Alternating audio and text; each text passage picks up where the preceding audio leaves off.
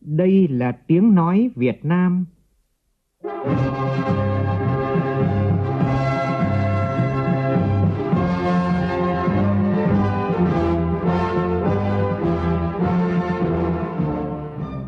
là tiếng nói Việt Nam,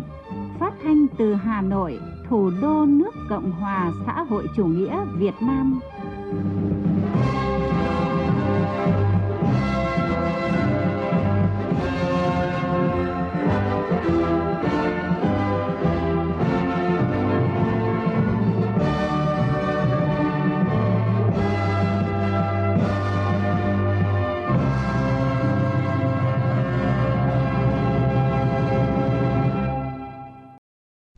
Biên tập viên Hùng Cường xin kính chào quý vị và các bạn. Mời quý vị và các bạn nghe chương trình Thời sự chiều của Đài Tiếng Nói Việt Nam. Chương trình có những nội dung chính sau đây.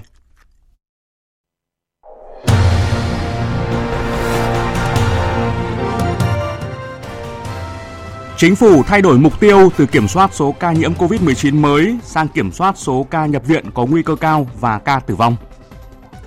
Trong chương trình, phóng viên Đài Tiếng nói Việt Nam có bài phân tích về sự linh hoạt trong thích ứng khi cho phép người nhiễm COVID-19 không triệu chứng và triệu chứng nhẹ được đi làm. Thành phố Hồ Chí Minh và 13 tỉnh thành phố đồng bằng sông Cửu Long ký kết quy chế phối hợp thực hiện chương trình liên kết hợp tác phát triển du lịch và phát động mở cửa lại du lịch trong điều kiện bình thường mới. Đã có khoảng 7.000 vận động viên của các quốc gia đăng ký tham dự SEA Games 31 được tổ chức tại Việt Nam từ ngày 12 tháng 5 cho đến ngày 23 tháng 5. Trong phần tin quốc tế, Hạ viện Mỹ thông qua dự luật thu hồi quy chế thương mại tối hậu Huệ quốc đối với Nga và Belarus liên quan đến cuộc khủng hoảng tại Ukraine. Trong khi đó, Cao ủy Liên Hợp Quốc về người tị nạn cảnh báo cuộc di cư tại Ukraine có thể trở thành cuộc khủng hoảng di cư lớn nhất thế kỷ này. Trung Quốc đã không còn tìm cách chống dịch COVID-19 bằng mọi giá mà sẽ tìm kiếm sự cân bằng tốt hơn giữa phòng chống dịch và phát triển kinh tế.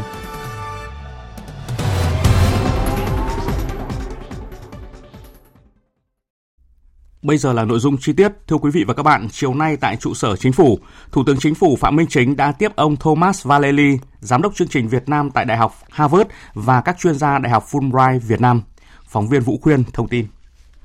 Tại buổi tiếp, Thủ tướng Phạm Minh Chính đánh giá cao đóng góp của ông Thomas Vallely trong việc thành lập Đại học Fulbright Việt Nam và chúc mừng Đại học Fulbright đạt nhiều kết quả tích cực về đào tạo và nghiên cứu chính phủ Việt Nam sẽ tiếp tục quan tâm, tạo thuận lợi để Đại học Fulbright vươn lên trở thành một trong những trung tâm đào tạo nguồn nhân lực chất lượng cao cho Việt Nam. Ghi nhận những quan tâm và khuyến nghị của ông Thomas Vallely và đoàn chuyên gia về phát triển kinh tế xã hội của Việt Nam theo hướng bền vững, Thủ tướng nhấn mạnh Việt Nam đặt trọng tâm vào việc xây dựng nền kinh tế độc lập, tự chủ, xác định nguồn lực bên trong là cơ bản, chiến lược, lâu dài, nguồn lực bên ngoài là quan trọng, đột phá.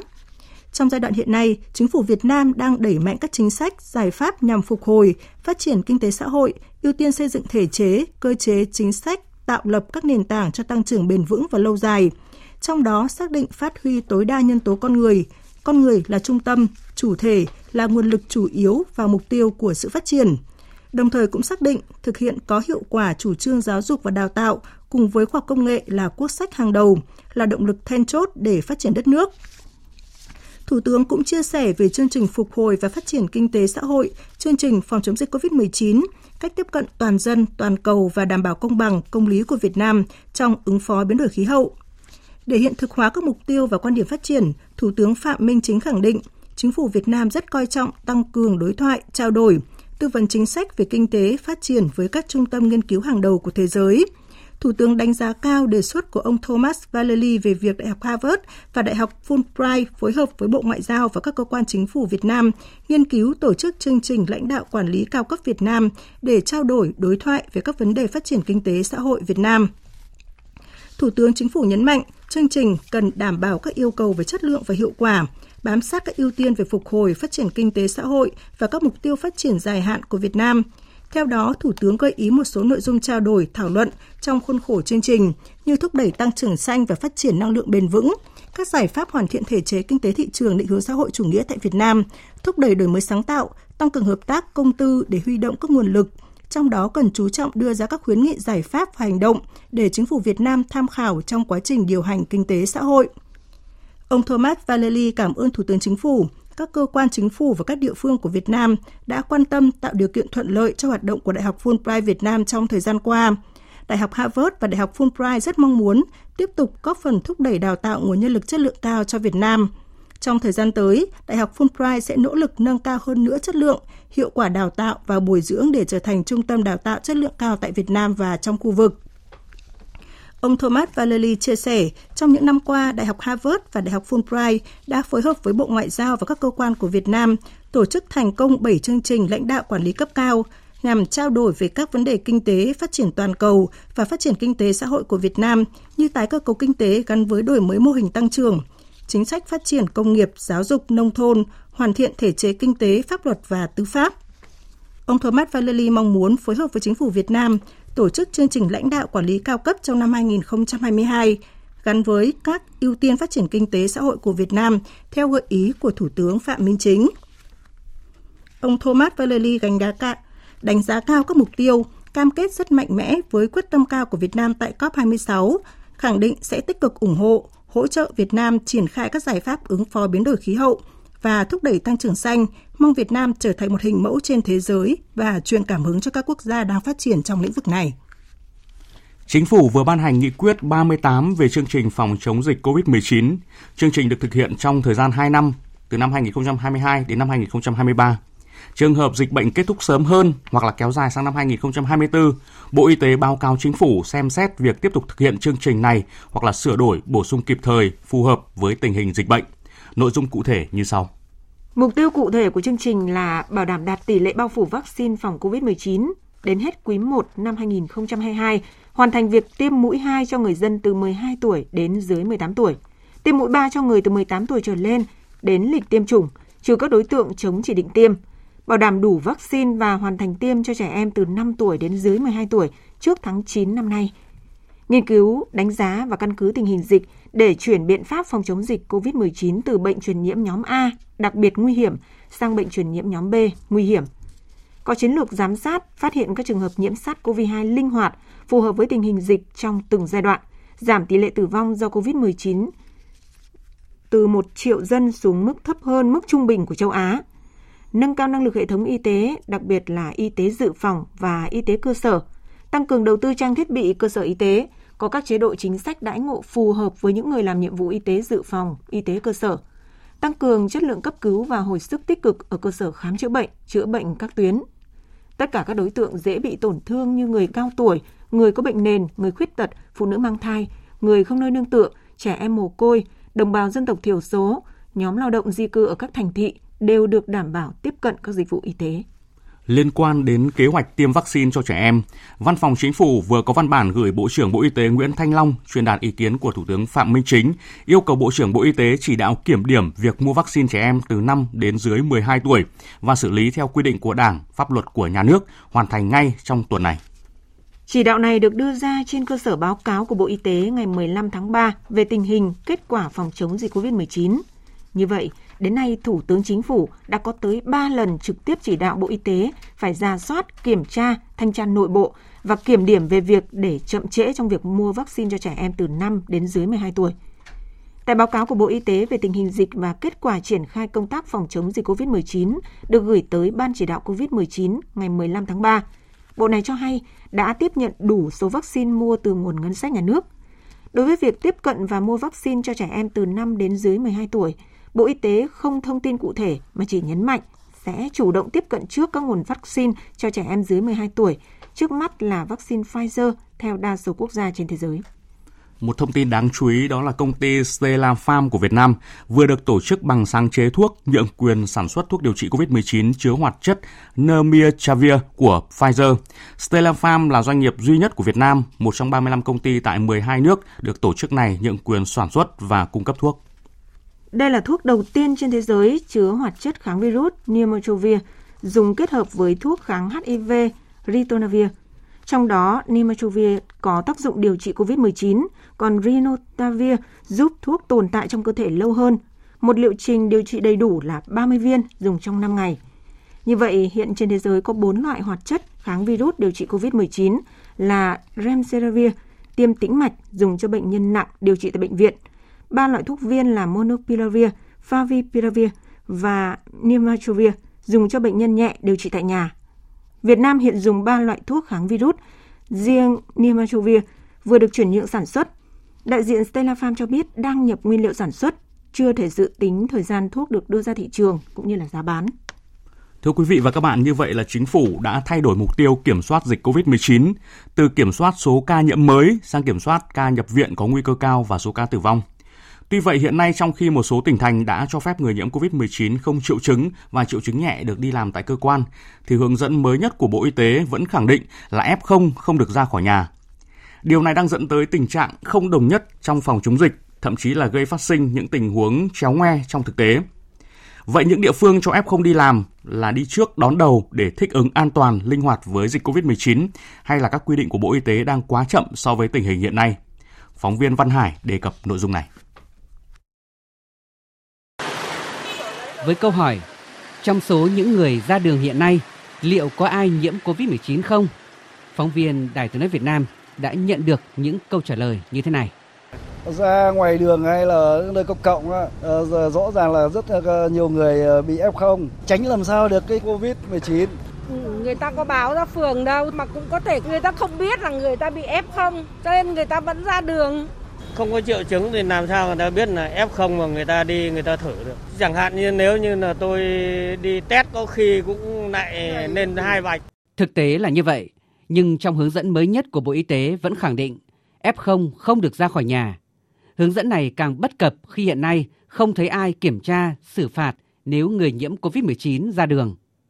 Nhiều người cho rằng không thể xử phạt được vì đa phần người nhiễm không có triệu chứng. Việc xét nghiệm dường như không còn quan trọng. Số người khai báo y tế khi có kết quả dương tính cũng không còn phổ biến và y tế cơ sở cũng không thể cập nhật hết khi số ca mắc quá nhiều xử phạt là không thể xuể được vì làm sao nhiều quá mà cũng không biết ai là F0 mà ai không là F0 hay là F1. Bây giờ mà ra xử phạt đây vô lý quá. Để người ta ra xét nghiệm à? Biết người ta thế nào gọi là là Covid. Vậy vì sao Bộ Y tế vẫn chưa cho phép F0 được ra khỏi nhà? Lý giải về điều này, một số ý kiến cho rằng hiện nay Tổ chức Y tế Thế giới vẫn chưa coi COVID-19 là bệnh thông thường. Trong khi đó, từ ngày 29 tháng 1 năm 2020, Bộ Y tế đã quy định COVID-19 là bệnh truyền nhiễm đặc biệt nguy hiểm nhóm A, mà theo luật truyền nhiễm và Nghị định 176, với bệnh truyền nhiễm nhóm A, nếu không tổ chức thực hiện việc cách ly y tế hoặc trốn cách ly y tế sẽ bị xử phạt.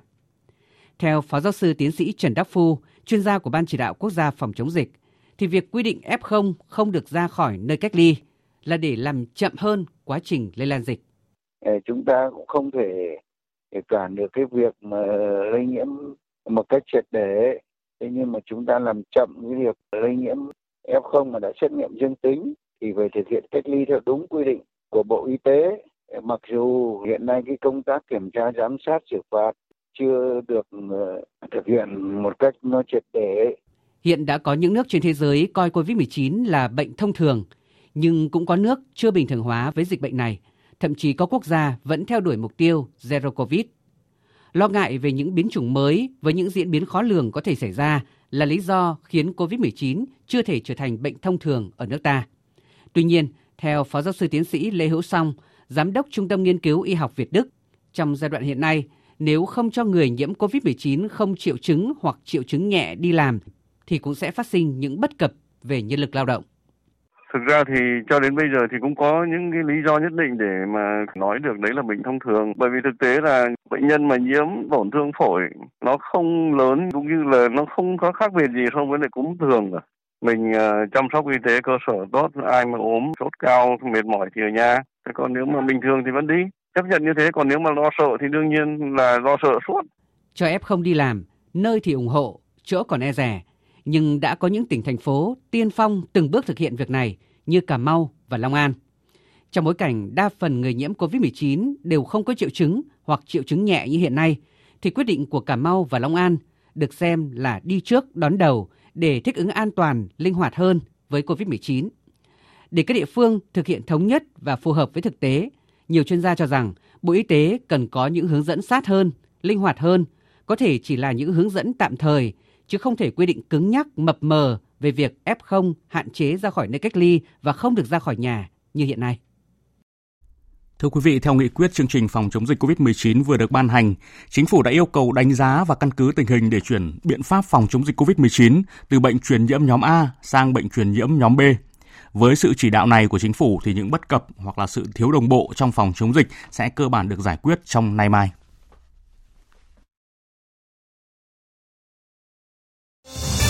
Thời sự VOV,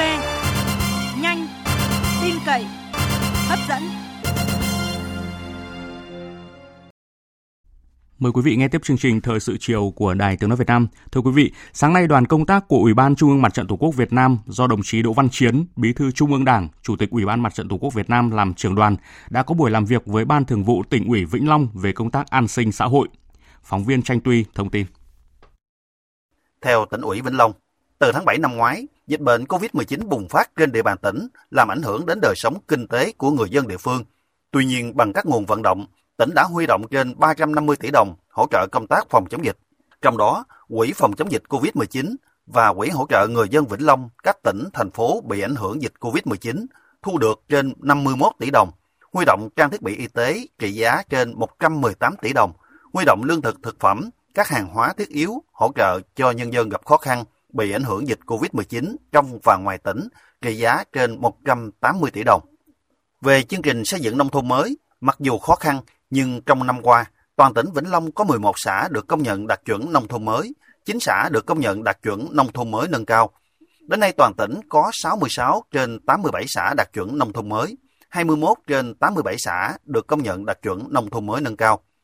Thị xã Bình Minh là đơn vị cấp huyện đạt chuẩn nông thôn mới và huyện Bình Tân đang hoàn chỉnh hồ sơ đề nghị công nhận đạt chuẩn huyện nông thôn mới. Phát biểu tại buổi làm việc, đồng chí Đỗ Văn Chiến đánh giá cao công tác chăm lo đời sống giúp nhân dân địa phương vượt qua đại dịch và phát triển xã hội ở tỉnh Vĩnh Long. Đảng bộ chính quyền và nhân dân tỉnh Vĩnh Long tiếp tục phát huy truyền thống đại đoàn kết, sáng tạo đẩy mạnh phát triển kinh tế xã hội, bảo đảm quốc phòng an ninh, thường xuyên quan tâm xây dựng khối đại đoàn kết toàn dân tộc, đoàn kết trong đảng, đoàn kết trong nhân dân và đoàn kết những người có đạo và những người không có đạo. Đồng chí Đỗ Văn Chiến cũng lưu ý tỉnh Vĩnh Long tiếp tục làm tốt hơn nữa công tác an sinh xã hội, chăm lo đời sống kinh tế người nghèo trong bối cảnh dịch bệnh COVID-19 chưa được kiểm soát tốt, tương trợ giúp đỡ lẫn nhau và đồng lòng chung sức vượt qua đại dịch. Sáng cùng ngày, đồng chí Đỗ Văn Chiến cùng đoàn công tác đã đến viếng dân hoa, dân hương tại khu tưởng niệm Chủ tịch Hội đồng Bộ trưởng Phạm Hùng, xã Long Phước, huyện Long Hồ và khu tưởng niệm Thủ tướng Võ Văn Kiệt, thị trấn Vũng Liêm, huyện Vũng Liêm. Sáng nay, Văn phòng Quốc gia về giảm nghèo, Bộ Lao động Thương binh và Xã hội phối hợp với chương trình phát triển Liên Hợp Quốc UNDP tổ chức hội thảo tham vấn xây dựng hướng dẫn thực hiện nội dung đa dạng hóa sinh kế, phát triển mô hình giảm nghèo, giáo dục nghề nghiệp, hỗ trợ người lao động đi làm việc ở nước ngoài theo hợp phần thuộc chương trình mục tiêu giảm nghèo bền vững giai đoạn từ năm 2021 đến năm 2025. Phản ánh của phóng viên Kim Thanh. Chương trình Mục tiêu Quốc gia giảm nghèo bền vững giai đoạn 2021-2025 sẽ được thực hiện trên phạm vi cả nước với tổng nguồn vốn thực hiện là 75.000 tỷ đồng. Trọng tâm thực hiện chương trình là các huyện nghèo, xã đặc biệt khó khăn, vùng bãi ngang, ven biển và hải đảo. Chương trình phấn đấu tỷ lệ hộ nghèo theo chuẩn nghèo đa chiều, duy trì mức giảm 1 đến 1,5%, tỷ lệ hộ nghèo dân tộc thiểu số giảm trên 3%, 30% huyện nghèo, 30% xã đặc biệt khó khăn vùng bãi ngang ven biển và hải đảo thoát khỏi tình trạng nghèo, đặc biệt khó khăn, tỷ lệ hộ nghèo ở các huyện nghèo giảm từ 4 đến 5%. Tại hội thảo, các đại biểu đã chia sẻ nhiều mô hình giảm nghèo bền vững ở các vùng khó khăn, vùng dân tộc thiểu số như mô hình du lịch cộng đồng, mô hình liên kết phát triển thị trường sản xuất và tiêu thụ sản xuất, mô hình sinh kế cho hộ đăng ký thoát nghèo bền vững, mô hình liên kết giữa hợp tác xã và doanh nghiệp. Bà Vũ Thị Quỳnh Anh, Phó Cố vấn trưởng dự án GREAT với mô hình phụ nữ liên kết kinh doanh tham gia vào chuỗi xuất khẩu trong lĩnh vực nông nghiệp và du lịch tại hai tỉnh Sơn La và Lào Cai cho biết. Chúng tôi đã tạo được cách động lực để thu hút các cái doanh nghiệp tham gia. Các cái doanh nghiệp khi đến họ đã mang đến các cái công nghệ mới để giảm chi phí, để tăng năng suất, gia tăng cái giá trị sản phẩm đến thời điểm bây giờ thì chúng tôi đã có những các cái mô hình à, liên kết chuỗi trong ngành hàng rất là thành công ví dụ như ừ, cây xanh từ ban đầu chỉ làm thí điểm ở 50 hecta hiện giờ chúng tôi đã triển khai được khoảng 800 hecta. Bền vững một lần trồng nhưng sau 3 tháng là các hộ đã có thể có thu nhập trong 10 năm và nó trở thành một cái cây hàng hóa. Một năm các hộ gia đình có thể thu nhập 4 đến 5 lần và thu nhập rất bền vững. Chia sẻ kinh nghiệm về phát triển mô hình giảm nghèo, ông Đoàn Hữu Minh, đại diện chương trình phát triển Liên Hợp Quốc UNDP cho rằng cần có cơ chế để tránh trồng chéo các chương trình. Một đối tượng được mời tham gia một chủ đề từ ba chương trình khác nhau. Cái vai trò điều phối giữa các lĩnh vực giảm nghèo, dạy nghề và xuất khẩu lao động. Hiện nay thì à, trong cái thông tư của chúng ta cũng đang để cả ba cái nội dung này trong một thông tư. Chúng tôi cũng thấy là cần làm thế nào đấy để có cái sự điều phối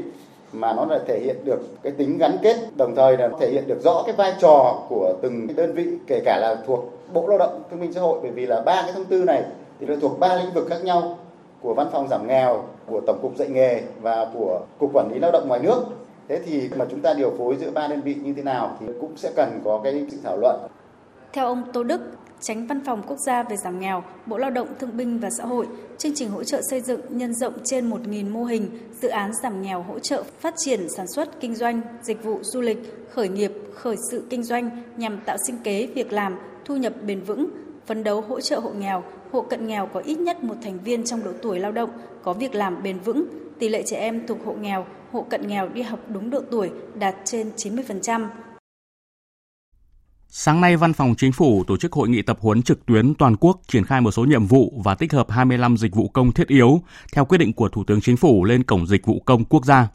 Cùng ngày, cổng thông tin chuyển đổi số thành phố Hồ Chí Minh đã chính thức đưa vào hoạt động tại địa chỉ chuyển đổi số.hồ chí minh city.gov.vn. Cổng thông tin nhằm triển khai chương trình chuyển đổi số của thành phố Hồ Chí Minh và đề án xây dựng thành phố Hồ Chí Minh trở thành đô thị thông minh sẽ thí điểm tính điểm chỉ số đổi mới sáng tạo cấp tỉnh. Đây là thông tin được Bộ Khoa học và Công nghệ đưa ra tại hội nghị giám đốc các sở khoa học công nghệ toàn quốc năm 2022.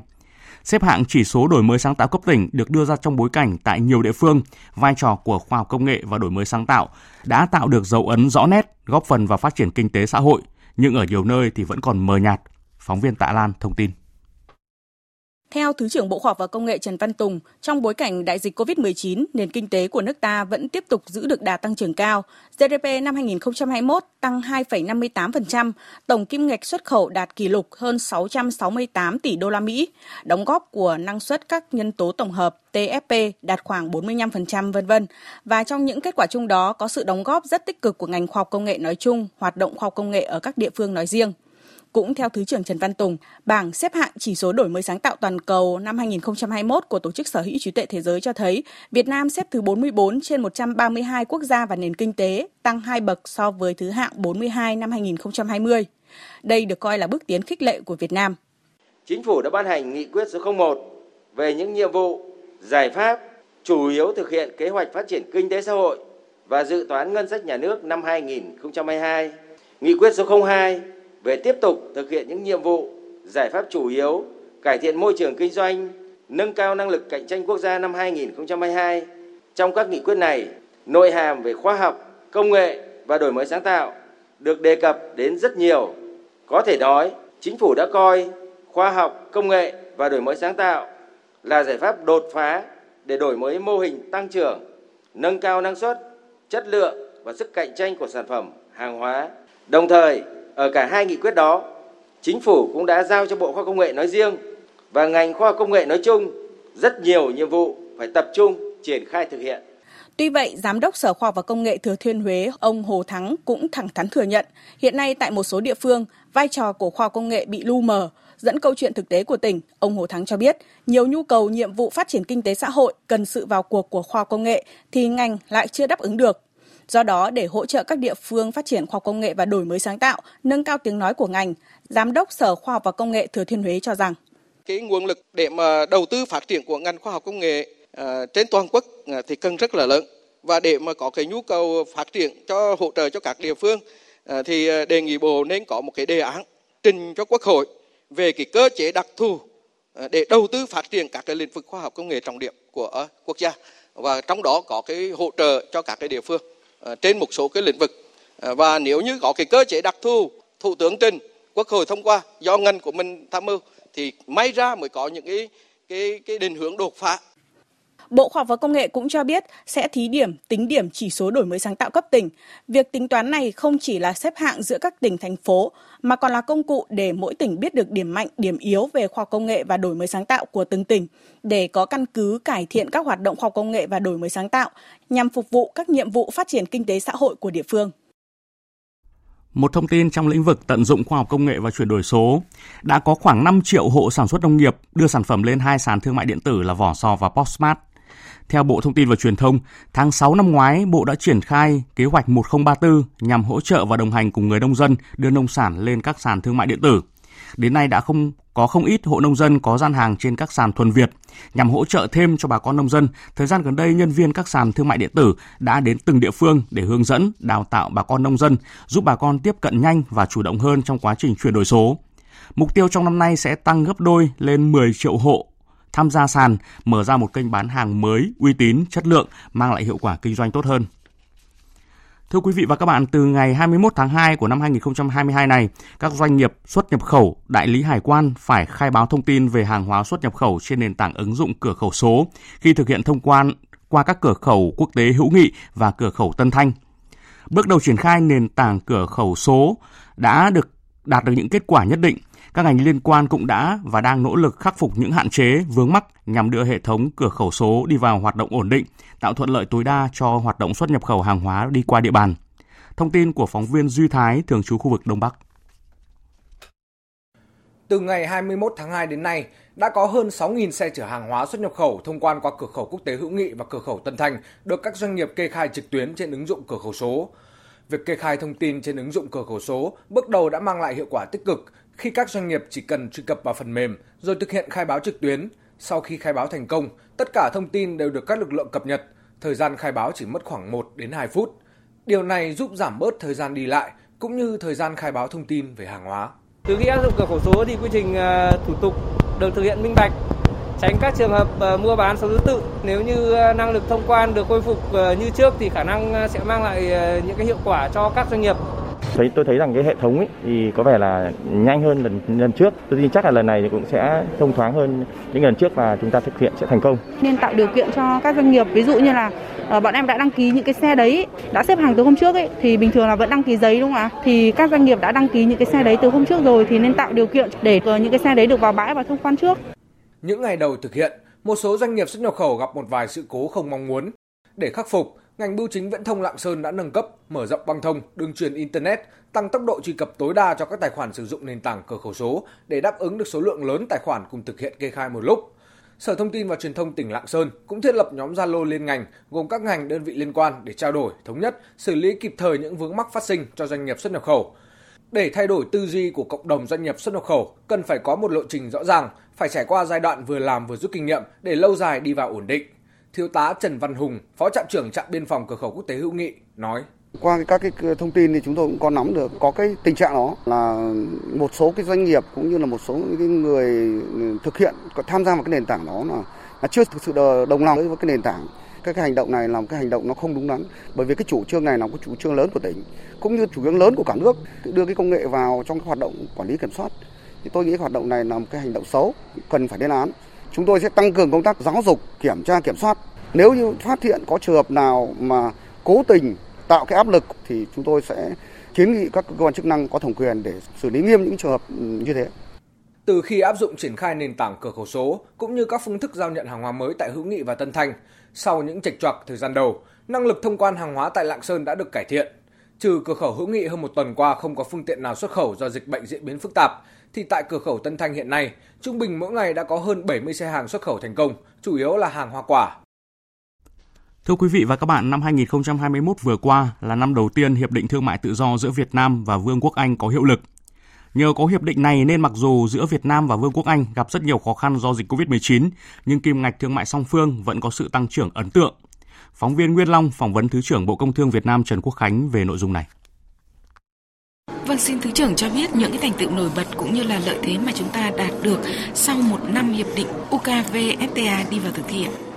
Năm à, 2021 vừa qua là năm đầu tiên hiệp định thương mại tự do giữa Việt Nam và Vương quốc Anh có hiệu lực. À, thương mại kim ngạch song phương đã đạt 6,6 tỷ đô la Mỹ và tăng 17% so với cùng kỳ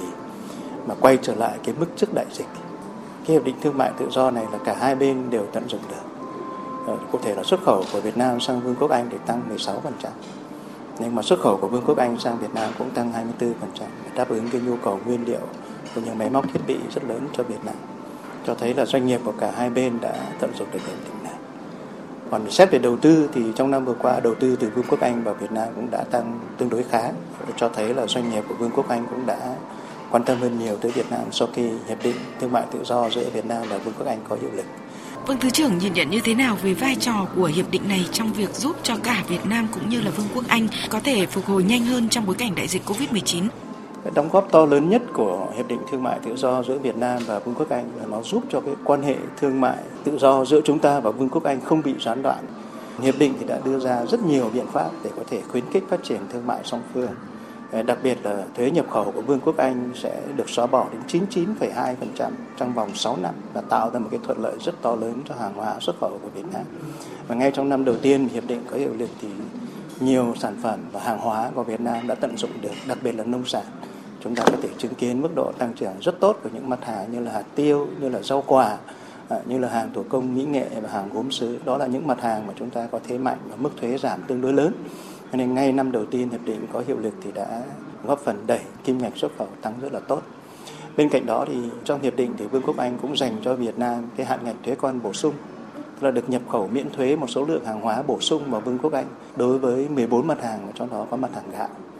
Thế rồi là 36 chỉ dẫn địa lý của chúng ta được bảo hộ ở Vương quốc Anh, trong đó những sản phẩm nổi tiếng như là cà phê Ban Mê Thuật hay là nước mắm Phú Quốc, thì đấy cũng sẽ mở ra những cơ hội cho các sở sản phẩm này và thâm nhập sâu hơn nữa vào thị trường Vương quốc Anh.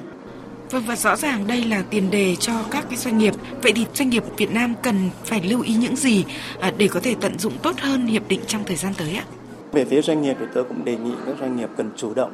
trước hết là chủ động nghiên cứu cái nội dung của hiệp định, tìm xem đối với doanh nghiệp mình thì cơ hội nó sẽ xuất hiện ở đâu. Mà sau đó cần phải chủ động tìm hiểu các quy định pháp luật của Vương quốc Anh đối với hàng nhập khẩu để từ đó mình tìm cách làm sao để sản xuất của mình đáp ứng được yêu cầu của Vương quốc Anh. Và trên cơ sở đó thì thường xuyên là nâng cao chất lượng của sản phẩm hàng hóa, cũng như nâng cao sức cạnh tranh cho mình. Ờ, bởi vì là chúng ta đều biết là Vương quốc Anh là một đất nước tương đối mở. Và sau khi họ rời khỏi Liên minh châu Âu thì hiện nay Vương quốc Anh đang rất tích cực đàm phán các hiệp định thương mại tự do với nhiều đối tác ở trên thế giới. Thậm chí họ cũng sẽ đàm phán hiệp định thương mại tự do với một số nước ASEAN. Thì chính vì vậy cho nên lợi thế cạnh tranh của chúng ta hiện nay đang có, chúng ta đang được hưởng thuế ưu đãi khi đi vào thị trường Anh. Nhưng lợi thế đó sẽ sớm mất đi nếu như người Anh cũng có hiệp định thương mại tự do với các quốc gia khác. Vì vậy các doanh nghiệp cần tận dụng cái cửa sổ này, tận dụng cái cơ hội đang mở ra này để có thể đẩy nhanh cái xuất khẩu của mình vào thị trường Anh mà có chỗ đứng vững chắc ở trên thị trường Anh. Cái tiềm năng còn rất lớn bởi vì mặc dù chúng ta xuất khẩu gần 6 tỷ đô la Mỹ vào Vương quốc Anh nhưng tất cả chúng ta đều biết là Vương quốc Anh một năm nhập khẩu 600 700 tỷ đô la Mỹ. Chúng ta chiếm chưa đầy 1% nhập khẩu của Vương quốc Anh vì vậy dư địa còn rất lớn mà các doanh nghiệp Việt Nam vẫn nên chủ động nghiên cứu để có thể tận dụng cơ hội ờ, do hiệp định thương mại tự do song phương đem lại và từ đó là tăng cái thị phần của mình ở Vương quốc Anh. Vâng, xin trân trọng cảm ơn thứ trưởng. Quý vị và các bạn vừa nghe phóng viên Đài Tiếng nói Việt Nam phỏng vấn Thứ trưởng Bộ Công Thương Trần Quốc Khánh về kết quả một năm thực hiện hiệp định UKVFTA. Chương trình sẽ được tiếp tục với những nội dung khác. Sau hơn 2 năm bị đóng băng bởi dịch COVID-19, bắt đầu từ ngày 15 tháng 3 vừa qua, Việt Nam chính thức mở lại các hoạt động du lịch quốc tế. Các doanh nghiệp kỳ vọng sẽ được tăng trưởng hỗ trợ để phục hồi, mở cửa an toàn cho ngành du lịch ờ, được từng bước khôi phục hoạt động. Và ngày hôm nay, tại thành phố Bạc Liêu, Bộ Văn hóa Thể thao và Du lịch phối hợp với Ủy ban Nhân dân tỉnh Bạc Liêu tổ chức hội nghị triển khai nhiệm vụ năm 2022, chương trình liên kết hợp tác phát triển du lịch thành phố Hồ Chí Minh, đồng bằng sông Cửu Long và phát động mở cửa lại du lịch trong điều kiện bình thường mới. Tại hội nghị, các đại biểu đề nghị thời gian tới cần liên kết xây dựng cập nhật các bộ tiêu chí an toàn du lịch với Covid-19 để tạo sự thuận lợi an toàn cho du khách. Phát biểu tại hội nghị, Thứ trưởng Bộ Văn hóa Thể thao và Du lịch Đoàn Văn Việt khẳng định Thành phố Hồ Chí Minh và 13 tỉnh thành đồng bằng sông Cửu Long đã xác định được trọng tâm lĩnh vực liên kết hợp tác và ký kết quy chế thỏa thuận hợp tác liên dùng. Đây là cơ sở quan trọng để các địa phương đẩy mạnh triển khai các hoạt động tái khởi động du lịch thực chất, hiệu quả trong thời gian tới. Thứ trưởng Bộ Văn hóa Thể thao và Du lịch đề nghị trong thời gian tới, các địa phương đảm bảo điểm đến du lịch được kiểm soát an toàn, hoạt động du lịch được tổ chức chặt chẽ, có lộ trình đồng bộ, khoa học và hiệu quả, chủ động chuẩn bị các phương án xử lý đối với trường hợp rủi ro trong quá trình triển khai mở cửa lại hoạt động du lịch. Bên cạnh đó, phải đa dạng hóa, nâng cao chất lượng các sản phẩm du lịch, trong đó tập trung khôi phục sản phẩm du lịch đường sông, du lịch gắn với khai thác hoạt động nông nghiệp, sinh thái, du lịch văn hóa miệt vườn, các sản phẩm du lịch nghỉ dưỡng và giải trí gian sông, nghỉ dưỡng biển đảo, Đặc biệt các công ty lữ hành cần phát huy vai trò trong việc kết nối các điểm tham quan đơn lẻ trong khu vực thành chương trình tổng thể, khám phá cả dùng cho du khách nhằm đáp ứng tối đa nhu cầu du lịch, mang đến những trải nghiệm dài ngày, đa dạng hơn cho du khách. Tại hội nghị, thành phố Hồ Chí Minh và 13 tỉnh thành đồng bằng sông Cửu Long đã ký kết quy chế phối hợp thực hiện chương trình liên kết hợp tác phát triển du lịch và phát động mở cửa lại du lịch trong điều kiện bình thường mới nằm trong chuỗi hoạt động hưởng ứng lễ khai mạc năm du lịch quốc gia Quảng Nam 2022. Theo phóng viên Long Phi, trong hai ngày là 25 và 26 tháng 3 tới, Ngày hội khinh khí cầu lần đầu tiên được tổ chức tại quảng trường Sông Hoài, thành phố Hội An. Đặc biệt tối 25 tháng 3 sẽ diễn ra chương trình đêm hoa đăng tiến hành thổi lửa và các lồng khí cầu. Các khinh khí cầu tỏa sáng giống như những chiếc đèn lồng khổng lồ lung linh theo điệu nhạc. Còn tại Đà Nẵng, ngày 27 tháng 3 tới, hai chuyến bay từ Singapore và Bangkok, Thái Lan sẽ đưa khách quốc tế đến thành phố Đà Nẵng, chính thức nối lại các đường bay quốc tế sau 2 năm gián đoạn vì đại dịch COVID-19. Phóng viên Đình Thiệu tại miền Trung thông tin. Đến nay, đã có 9 hãng hàng không mở lại 10 đường bay quốc tế trực tiếp tới thành phố Đà Nẵng. Theo Sở Du lịch thành phố Đà Nẵng, tiếp sau hai chuyến bay đưa khách đến thành phố này vào ngày 27 tháng 3 tới, dự kiến trong tháng 4 có thêm các đường bay từ Kuala Lumpur, Malaysia, Bangkok, Thái Lan, Singapore, và Incheon, Hàn Quốc đến Đà Nẵng. Đặc biệt đến tháng 9 sẽ có đường bay mới kết nối Đà Nẵng với New Delhi, Ấn Độ do hãng Vietjet A khai thác, mở ra thị trường quốc tế mới cho du lịch Đà Nẵng. Năm nay, thành phố Đà Nẵng kỳ vọng ngành hàng không sẽ khôi phục như trước với 31 đường bay quốc tế. Chính quyền thành phố sẽ làm việc với hãng Qatar Airways để đưa đường bay Doha, Qatar, Đà Nẵng quay lại hoạt động. Đây là đường bay quan trọng để kết nối Đà Nẵng với các thị trường khách du lịch ở khu vực Trung Đông và châu Âu Đồng thời, Sở Du lịch thành phố Đà Nẵng tiếp tục xúc tiến các đường bay mới tiềm năng theo kế hoạch trước đây như Jakarta, Indonesia, Cebu, Philippines để kết nối Đà Nẵng với các trung tâm tài chính thương mại du lịch trong khu vực và quốc tế. Hiện nay, các đơn vị kinh doanh du lịch sẵn sàng cho việc đón khách trở lại. Ông Nguyễn Đức Cương, Tổng quản lý khách sạn Vanda tại thành phố Đà Nẵng cho biết. Đối với khách sạn Vanda, thị trường quốc tế là thị trường chính. Khách sạn đã có sự chuẩn bị thời điểm cách đây cũng 2 tháng rồi và các cái bộ phận đi trước cũng đã có sự tiếp cận với thị trường, đặc biệt trong giai đoạn hiện tại là thị trường nội địa là thị trường mục tiêu trước mắt. Chờ vào cái tín hiệu phục hồi quay trở lại của các đường bay của thị trường quốc tế thì chúng tôi sẽ có các kế hoạch tiếp theo để tiếp cận các cái thị trường mục tiêu của mình. Trước mắt các cái thị trường đã có sự khởi sắc trước, đó là thị trường Đông Á và các thị trường Đông Nam Á. Nhiều hoạt động du lịch sẽ được tổ chức trong cả năm tại thành phố Đà Nẵng. Cao điểm là mùa hè này. Trước mắt dự kiến trong tháng 3, tại khu vực đường Bạch Đằng nối dài tổ chức biểu diễn kinh khí cầu.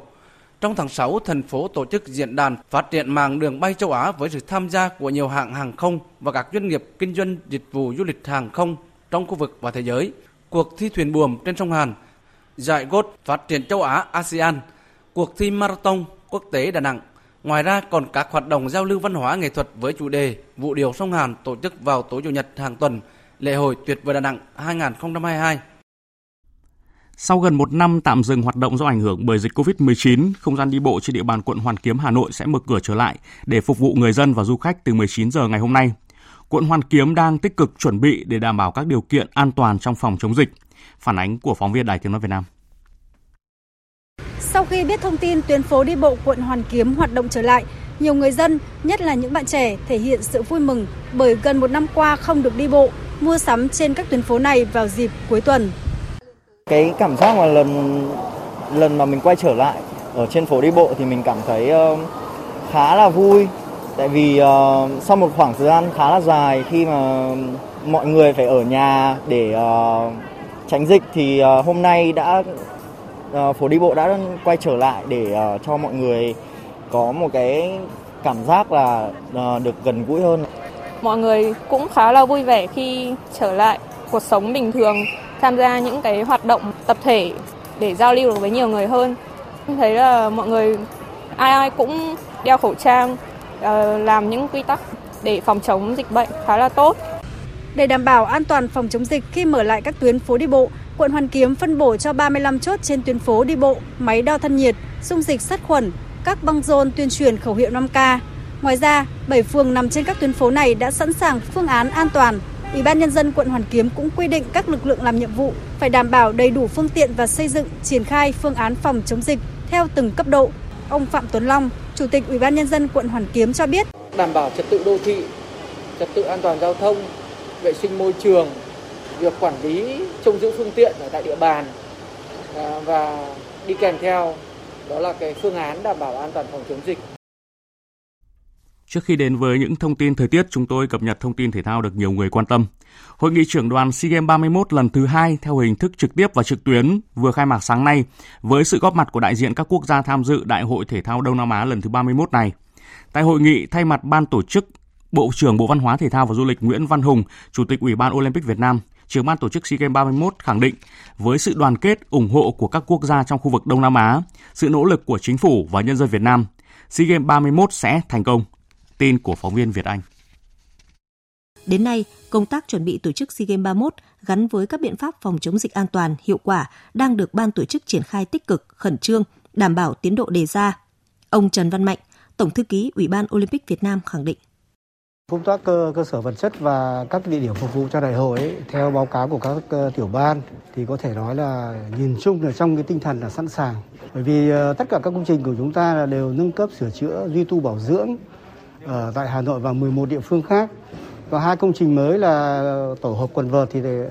ở bên Từ Sơn, ờ, Bắc Ninh thì đã hoàn thành và đã tổ chức giải quốc gia cách đây 2-3 tháng rồi. Thì còn công trình ờ, về đổ đổ đèo ở Hòa Bình thì cũng đảm bảo tốt cái tiến độ sẽ hoàn thành ờ, trong cái thời gian sớm nhất. Hiện tại đã có khoảng 7.000 vận động viên của các quốc gia đăng ký tham dự SEA Games 31 và thời hạn chót được lùi tới ngày 30 tháng 3 và sau đó ban tổ chức sẽ chốt danh sách tiến hành bốc thăm thi đấu đối với các môn tập thể. Cùng với việc hoàn thiện cơ sở vật chất thi đấu, ban tổ chức SEA Games đang tiến hành đào tạo tình nguyện viên các địa phương sẵn sàng cho việc đón tiếp các đoàn thể thao sang Việt Nam dự đại hội. Về ờ, công tác ờ, chuẩn bị ờ, đón các đoàn vận động viên thì các cái cán bộ mà tham gia trong công tác lễ tân thì đã đang được tiểu ban lễ tân khánh tiết tiến hành tuyển chọn trong nhiều thời gian qua. Hiện nay đang đào tạo về chuyên môn cho từng lĩnh vực và đặc biệt là cái lực lượng tình nguyện viên mà đi tham gia cùng với các đội, các đoàn thể thao và các khách, các khách VIP thì cũng đã được đào tạo hết kiến thức chung và các kiến thức chuyên môn rồi và sắp tới thì sẽ phân công để phù hợp cho từng đoàn, từng đội ở từng địa phương. Sau khi làm việc trực tiếp với đại diện từng đoàn thể thao vào chiều nay, ngày mai, ban tổ chức đại hội tổ chức 5 đoàn tham quan công tác chuẩn bị tại các địa điểm thi đấu của Hà Nội, Bắc Ninh và Quảng Ninh. Tiếp theo sẽ là một số thông tin thời tiết. Theo dự báo thì tối và đêm nay ở Bắc Bộ tiếp tục duy trì trạng thái thời tiết có sương mù và mưa nhỏ nhiều nơi, khiến tầm nhìn bị hạn chế và đường trơn trượt, gây khó khăn, cản trở khi tham gia giao thông, nhất là ở vùng đồi núi. Về đêm ở các khu vực này trời vẫn khá lạnh. Nếu phải ra ngoài, quý vị và các bạn vẫn cần mặc thêm áo khoác mỏng. Bắc Trung Bộ có mưa rào nhẹ rải rác, đêm trời lạnh, nhiệt độ thấp nhất chỉ từ 20 đến 24 độ. Từ Nam Trung Bộ trở vào đến Tây Nguyên và Nam Bộ sẽ có mưa trên diện rộng trong buổi tối và đêm nay. Một số nơi ở Tây Nguyên và Tây Nam Bộ cảnh báo là có mưa vừa, cần đề phòng các hiện tượng thời tiết nguy hiểm trong mưa rông như lốc xét, gió giật mạnh. Nhiệt độ thấp nhất ở Tây Nguyên từ 19 đến 22 độ, còn ở Nam Bộ từ 24 đến 27 độ.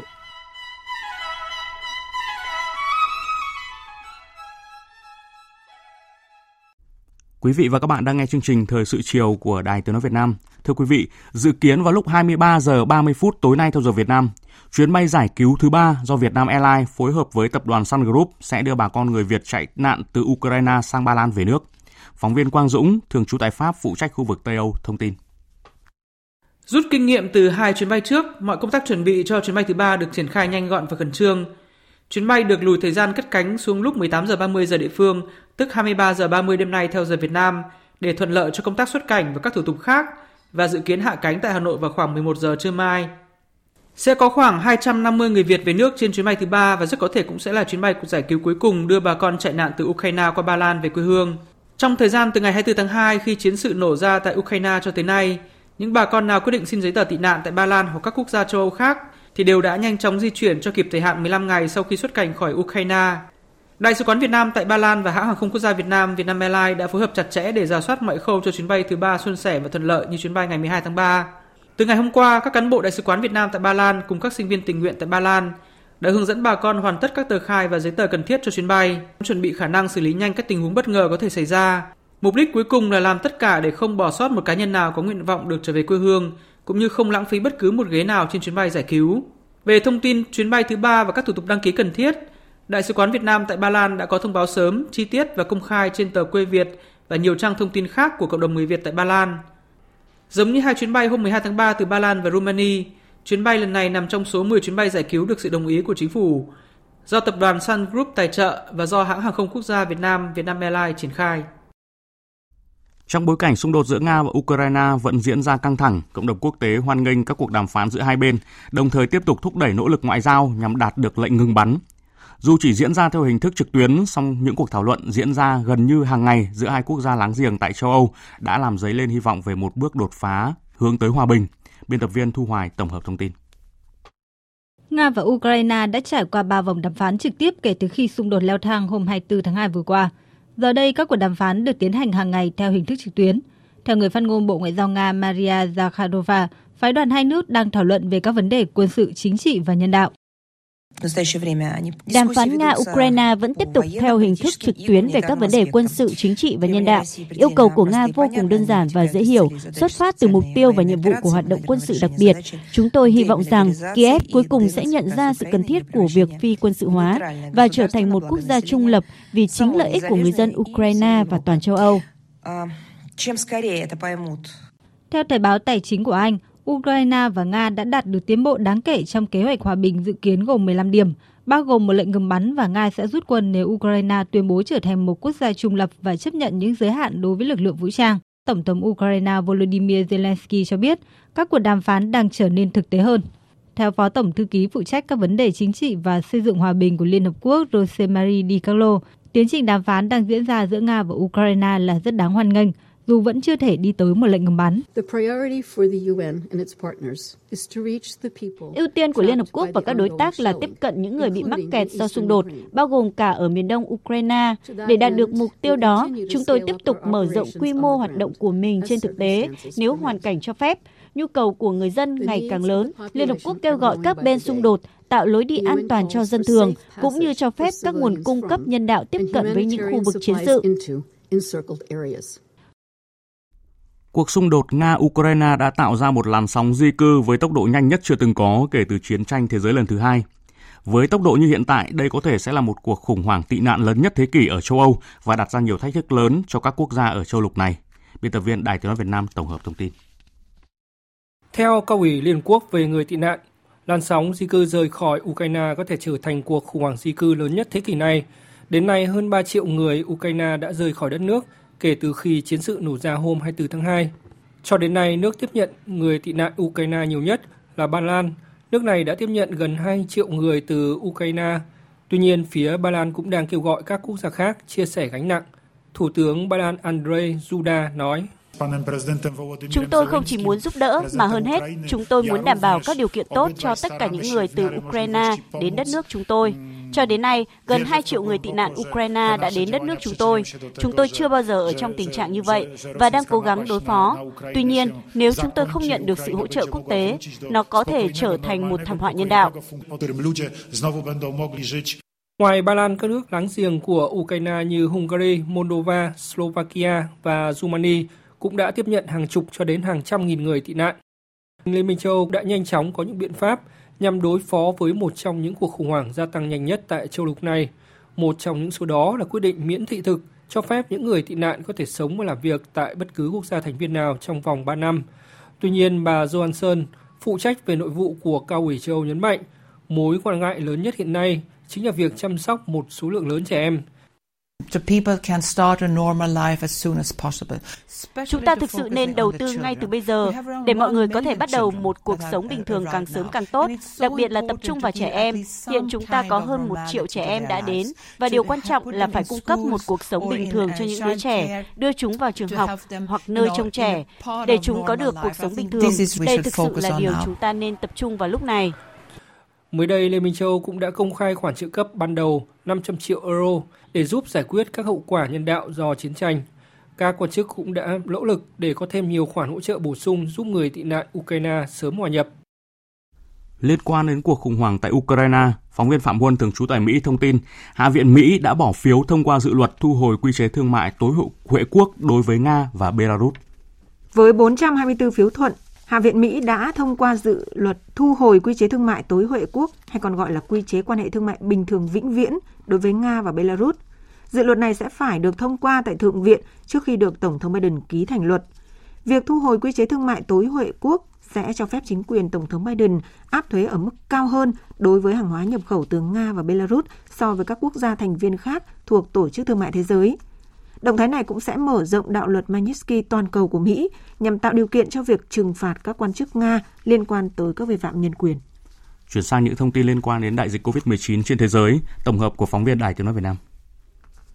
Trung Quốc đã có một số thay đổi trong chính sách không COVID-19 với khẩu hiệu Zero COVID-19 năng động. Mặc dù khẳng định vẫn duy trì chính sách Zero Covid, nhưng lãnh đạo Trung Quốc sẽ không còn tìm cách chống dịch bằng mọi giá, mà sẽ tìm kiếm sự cân bằng tốt hơn giữa phòng chống dịch và phát triển kinh tế. Tại Thái Lan, Trung tâm xử lý tình hình COVID-19 của chính phủ nước này hôm nay đã quyết định ngừng yêu cầu du khách phải có chứng nhận xét nghiệm âm tính với COVID-19 trong vòng 72 giờ trước khi đến nước này, nhưng vẫn duy trì yêu cầu xét nghiệm COVID-19 sau khi nhập cảnh. Quyết định có hiệu lực kể từ ngày 1 tháng 4 tới. Đáng chú ý, Bộ Y tế Lào cho biết nước này đang sử dụng loại vaccine ngừa COVID-19 của hãng Sinopharm và Sinovac để tiêm cho trẻ từ 6 đến 11 tuổi. Tin của phóng viên Trần Tuấn, Đặng Thùy, thường trú tại Lào. Tiến sĩ Kham Phan Kẹo Khun Mương thuộc Trung tâm Thông tin và Giáo dục Sức khỏe Bộ Y tế Lào cho biết, Vaccine. Ngừa COVID-19 của hãng Sinopharm và Sinovac là phù hợp để tiêm cho trẻ từ 6 đến 11 tuổi. Hai loại vaccine này đã được Tổ chức Y tế Thế giới phê chuẩn và đảm bảo an toàn cho trẻ. Do đó, khuyến nghị các bậc phụ huynh có con trong nhóm từ 6 đến 11 tuổi đến các cơ sở y tế để được tiêm càng sớm càng tốt. Theo ông Khampan, tính đến ngày 17 tháng 3, đã có hơn 48% trẻ từ 6 đến 11 tuổi trên cả nước được tiêm một mũi vaccine ngừa COVID-19. Các khu vực của phía Đông Bắc Nhật Bản ngày hôm nay vẫn tiếp tục các nỗ lực nhằm khắc phục nhanh nhất những hậu quả sau trận động đất đêm 16 tháng 3 vừa qua. Tin của phóng viên Đài Tiếng Nói Việt Nam thường trú tại Nhật Bản.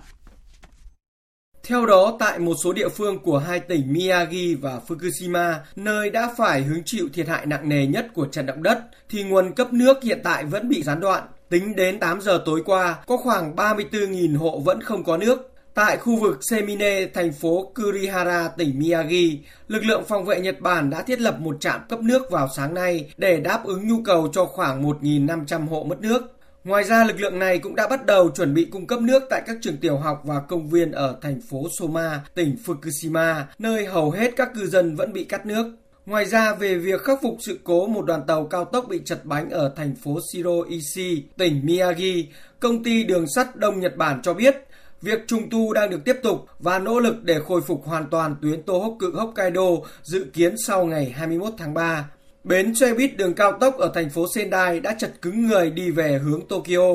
Tuyến JR Bus Tohoku đã phải tăng số lượng chuyến đến Tokyo từ 3 lên 8 chuyến một ngày. Hôm nay, Australia trở thành quốc gia đầu tiên trên thế giới nộp đơn khởi kiện công ty Meta, chủ sở hữu mạng xã hội Facebook và công ty Meta tại Ireland vì đã đăng tải các quảng cáo lừa đảo. Phóng viên Việt Nga thường trú tại Australia thông tin. Theo Ủy ban Cạnh tranh và Người tiêu dùng Australia, Meta đã cho phép các quảng cáo lừa đảo về đầu tư tiền điện tử cũng như các hoạt động tài chính nhắm vào các đối tượng có nhiều khả năng bị lừa đảo trên mạng xã hội. Các quảng cáo này thậm chí còn sử dụng hình ảnh của một số người nổi tiếng tại Australia như người dẫn chương trình truyền hình David Koch, doanh nhân Dick Smith hay cựu thủ hiến bang New South Wales Mike Bett. Vì những quảng cáo lừa đảo này mà có công dân Australia đã thiệt hại tới 650.000 đô la Australia. Chủ tịch Ủy ban Cạnh tranh và Người tiêu dùng Australia Rod Sims khẳng định đây là hành vi nghiêm trọng. Đây là lần đầu tiên trên thế giới có vụ kiện như thế này. Trước đó, chưa có Ủy ban Cạnh tranh và Người tiêu dùng nào trên thế giới làm hành động tương tự. Chúng tôi cho rằng đây là một vấn đề rất quan trọng khi người dân Australia cần được bảo đảm sự an toàn khi sử dụng Internet và điều này chỉ có thể diễn ra khi các nền tảng lớn ban hành các quy định để đảm bảo sự an toàn cho người sử dụng. Phản ứng trước quyết định khởi kiện, người phát ngôn của Meta cho biết công ty sử dụng công nghệ để phát hiện và ngăn chặn quảng cáo lừa đảo và cố gắng để các quảng cáo này không lan rộng trên hệ thống. Meta cho biết đang hợp tác với Ủy ban Cạnh tranh và Người tiêu dùng Australia để điều tra về vụ việc. Dự báo thời tiết Khu vực Bắc Bộ đêm có mưa vài nơi, sáng sớm có sương mù và sương mù nhẹ rải rác, ngày trời nắng, gió nhẹ, đêm và sáng sớm trời lạnh, nhiệt độ từ 20 đến 29 độ. Riêng khu vực Tây Bắc cao nhất từ 30 đến 33 độ, có nơi trên 33 độ. Khu vực từ Thanh Hóa đến Thừa Thiên Huế có mưa rào và rông vài nơi, gió nhẹ, nhiệt độ từ 21 đến 29 độ. Khu vực từ Đà Nẵng đến Bình Thuận, chiều tối và đêm có mưa rào và rông vài nơi, ngày nắng, gió Đông Bắc cấp 2, cấp 3, nhiệt độ từ 23 đến 32 độ. Tây Nguyên, chiều tối và đêm có mưa rào và rông vài nơi, ngày nắng, gió nhẹ, nhiệt độ từ 19 đến 33 độ. Nam Bộ, chiều tối và đêm có mưa rào và rông vài nơi, ngày nắng, gió nhẹ, nhiệt độ từ 24 đến 35 độ. Khu vực Hà Nội có mưa nhỏ vài nơi, sáng sớm có sương mù và sương mù nhẹ rải rác, trưa chiều giảm mây trời nắng, gió nhẹ, đêm và sáng sớm trời lạnh, nhiệt độ từ 20 đến 28 độ. Dự báo thời tiết biển Đêm nay và ngày mai chỉ có các vùng biển từ Bình Thuận đến Cà Mau, khu vực Nam Biển Đông và khu vực quần đảo Trường Sa thuộc tỉnh Khánh Hòa có mưa rào rải rác và có nơi có rông. Trong mưa rông có khả năng xảy ra lốc xoáy và gió giật mạnh. Tầm nhìn xa trên 10 km, giảm xuống từ 4 đến 10 km trong mưa, gió Đông Bắc đến Đông cấp 3, cấp 4. Các khu vực biển khác đều có gió nhẹ, biển êm thuận lợi cho hoạt động của tàu thuyền. Riêng vùng biển Vịnh Bắc Bộ cần lưu ý đêm và sáng sớm có sương mù và sương mù nhẹ rải rác, tầm nhìn xa trên 10 km, giảm xuống dưới 1 km trong sương mù.